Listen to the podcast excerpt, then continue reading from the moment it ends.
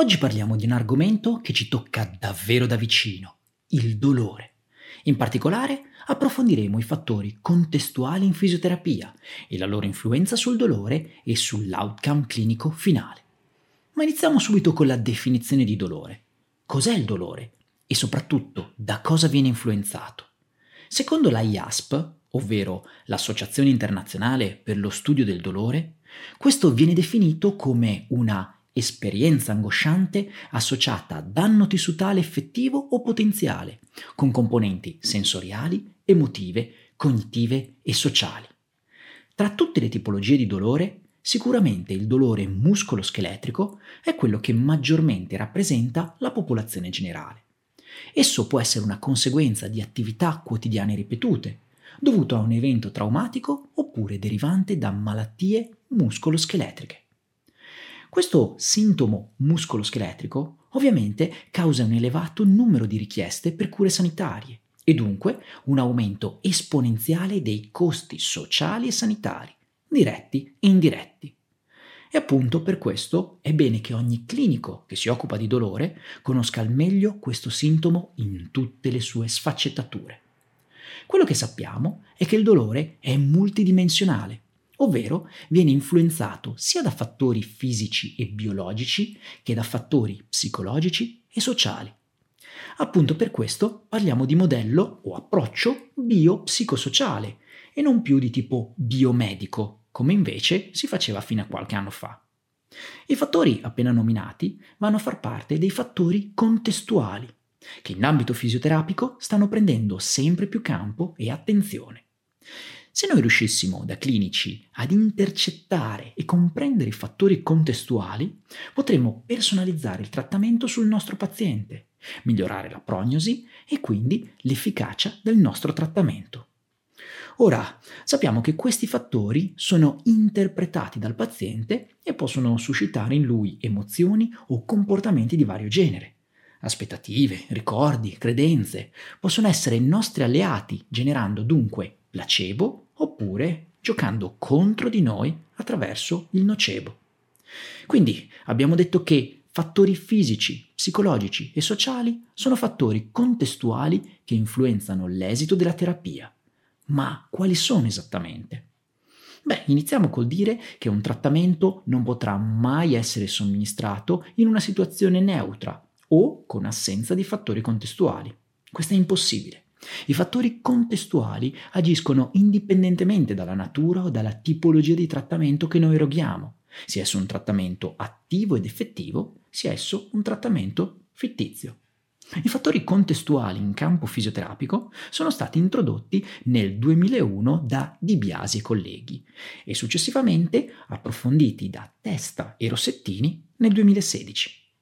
A livello di letteratura vengono generalmente suddivisi in tre categorie principali: fattori contestuali interni, fattori contestuali esterni e fattori contestuali di tipo relazionale. Per quanto riguarda i primi, cioè quelli interni, faccio riferimento ai fattori propri del paziente, come ricordi, emozioni, aspettative o i caratteri psicologici del paziente.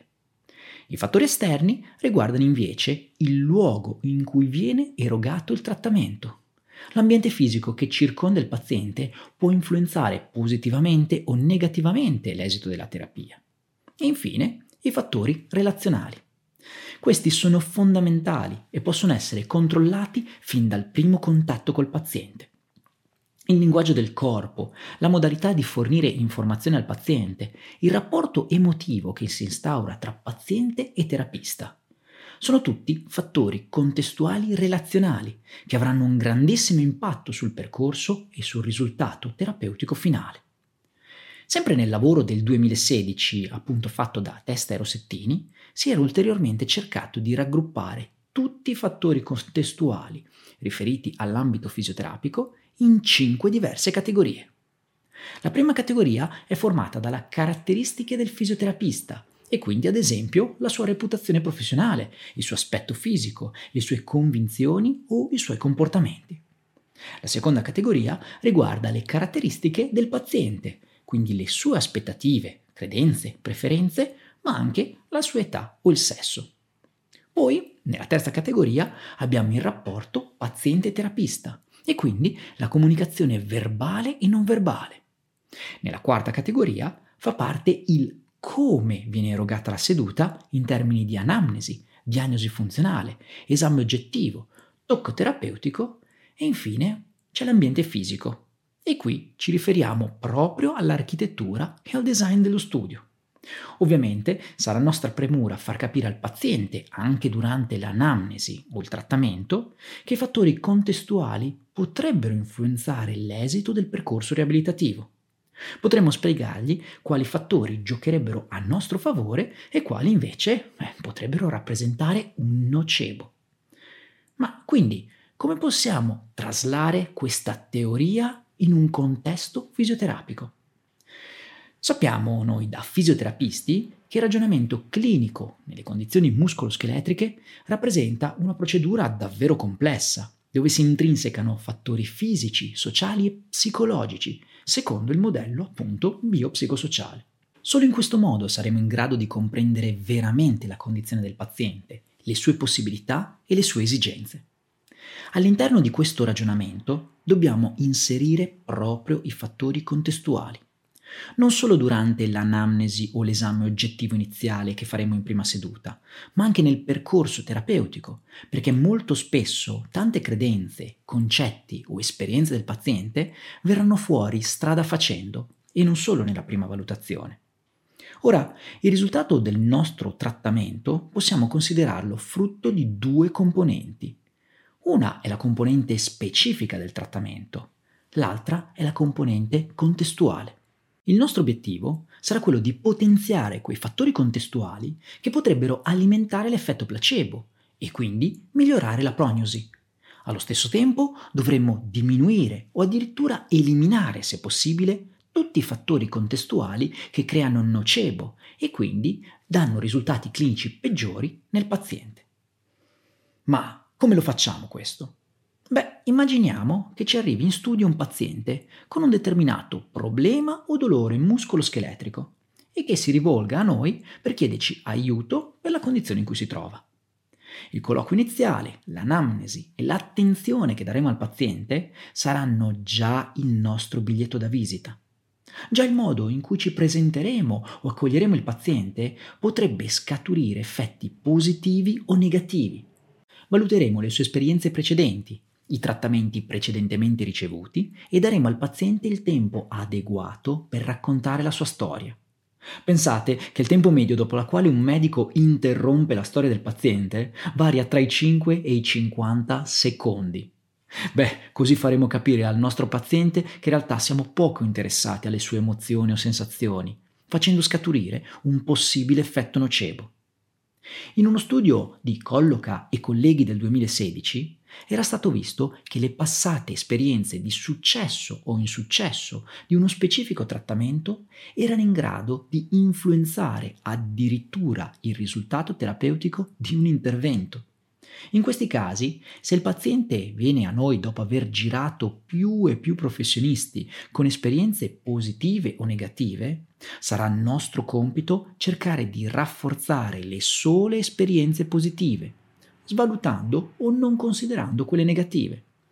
Se ad esempio il paziente viene da noi dopo aver avuto effetti avversi successivamente ad una manipolazione vertebrale, sarà opportuno evitare di utilizzare come approccio tale tecnica o, se proprio pensiamo di doverlo utilizzare, la parte educativa e di spiegazione in questo caso rappresenterà un tassello fondamentale. Allo stesso modo, se il paziente ci riferisce di aver avuto un buon risultato o successi positivi con una specifica modalità di trattamento, potremo utilizzare questo fattore contestuale a nostro favore, sperando in un condizionamento positivo del paziente e quindi un incremento dell'effetto placebo. Poi abbiamo tutto un capitolo relativo alle credenze, alle paure o alle aspettative del paziente. E qui dovremmo parlare per ore e ore.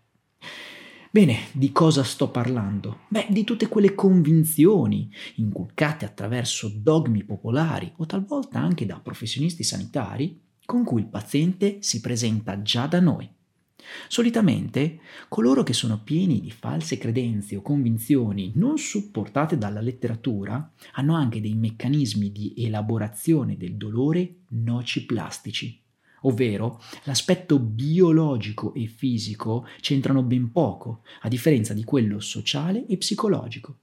In questi casi dovremo porre l'attenzione per lo più sull'aspetto educativo. Tipico è il paziente che si presenta con il mal di schiena e con la convinzione che flettere ulteriormente la colonna provochi aumenti la sintomatologia dolorosa, solamente perché l'ha letto su internet oppure l'ha sentito dire dal vicino di casa. Ma quindi cosa possiamo dire per concludere? Riassumendo, diciamo che i fattori contestuali nella pratica clinica fisioterapica sono sempre presenti, fin dal primo approccio col paziente. In quel momento il paziente si farà un'idea su di noi e questo sarà un potenziale fattore che contribuirà al risultato clinico. Principalmente possiamo suddividere i fattori contestuali in fattori esterni, di cui fa parte l'ambiente in cui esercitiamo il trattamento o la presentazione del clinico. I fattori contestuali interni, ovvero le emozioni, le credenze e le aspettative del paziente, ed infine quelli relazionali, ovvero il rapporto, il linguaggio verbale e non verbale che si trasmette fra paziente e terapista. Il nostro compito come clinici sarà innanzitutto quello di far capire quali sono i fattori contestuali che possono modificare il risultato clinico, in positivo o in negativo. Cercheremo a questo punto di potenziare i fattori contestuali positivi e quindi favorire l'effetto placebo e far abbandonare o modificare i fattori contestuali negativi che potrebbero peggiorare il risultato clinico. Non sarà facile e ogni paziente è un individuo a sé, ma con l'esperienza del clinico e la letteratura che abbiamo a disposizione, se considereremo i fattori contestuali nella pratica clinica, saremo in grado di offrire il miglior trattamento possibile, aumentando così la probabilità dell'efficacia. Se l'argomento ti ha appassionato, su Streamed trovi il videocorso del dottor Maurizio Iengo dedicato interamente al placebo, al nocebo, alla comunicazione e a tutti i fattori contestuali. Ti basta accedere con le tue credenziali su streamededu.com per scoprire tutte le opportunità terapeutiche che puoi utilizzare per gestire efficacemente il dolore nei tuoi pazienti. Ricordati, con Streamed formi il tuo futuro.